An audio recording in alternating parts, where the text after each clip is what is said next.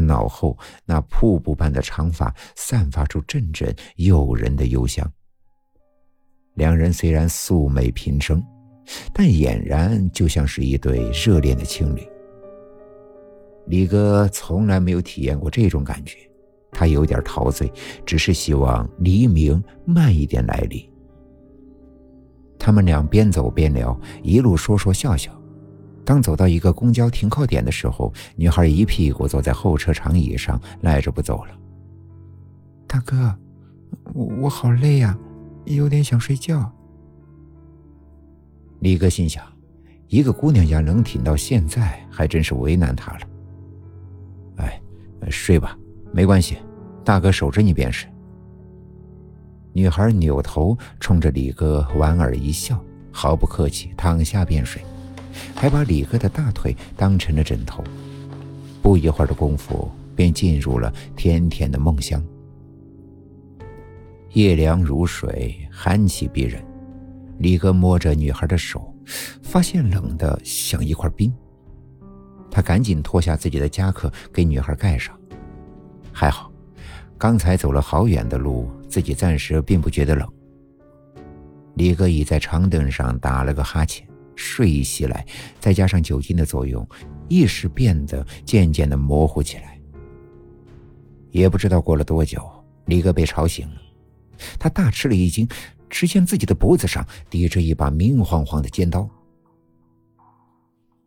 抢劫！快把钱都给老子掏出来！就在同一时间，女孩也被吵醒了，她的脖子上同样架着一把尖刀。李哥看清楚了，抢劫的就两个人。你们不就要钱吗？钱在我的身上，我给你便是了，放了他。李哥极力地保持着冷静，常言道，好汉不吃眼前亏，摊上这种事情也只能走一步看一步了。哎呦，好俊的小妞呀！老大啊，看来今晚咱哥俩呀叫桃花运了。对付女孩的那位贼人捏着女孩的胸，满脸的淫笑。此刻的李哥眼睛瞪得大大的，似乎要喷出火来。就在老大扭头看女孩的那一瞬间，李哥迅速地劈开尖刀，一个猛子扑过去。老大猝不及防摔倒了，被李哥压在身下。紧接着，雨点般的拳头落在老大的头上。贼人老二见势不妙，撂下女孩也扑了过来，三个人便扭打成了一团。可毕竟这双拳难敌四手，李哥渐渐被二人压在了身下，寒光闪闪的匕首眼看着就要扎了下来。可猛然间，压在李哥身上的那两位毛贼一个个人仰马翻，还伴随着一阵尖利的金角。我的妈呀，快有鬼，快跑！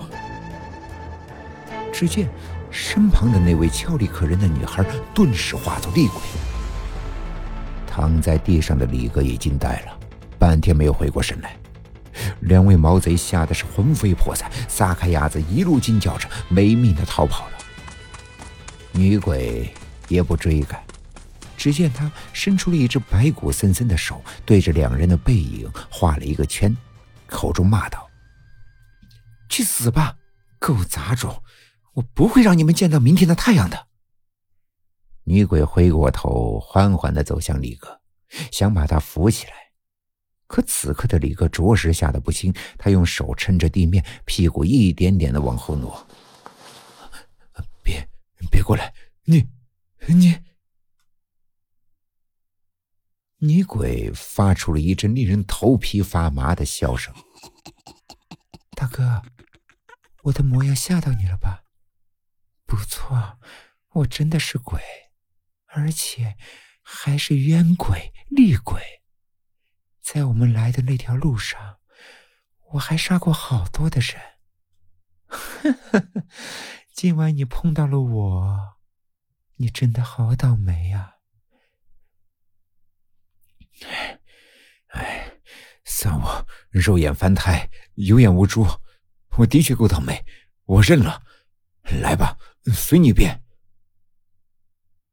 大哥，此言差矣，你长得好帅呀、啊，又那么善良，我要怎么忍心杀你呢？我扶你起来吧。哦，要不还是你自己起来吧，我不碰你。来，坐到这边来，我给你讲个故事好吗？女鬼娓娓道来，两个月之前，有一姑娘大老远的来到这座城市，她下车的时候已经是深夜了。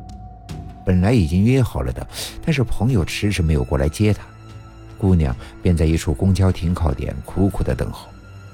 然而她却始终没有等到朋友，却等来了劫匪。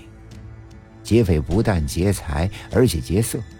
劫财也就算了，劫色对于她来说那是无法接受的。这位姑娘誓死不从，还咬伤了劫匪的手。气急败坏的劫匪残忍地掐死了她，还撬开了路旁的一个井盖，把尸体扔进了排水道。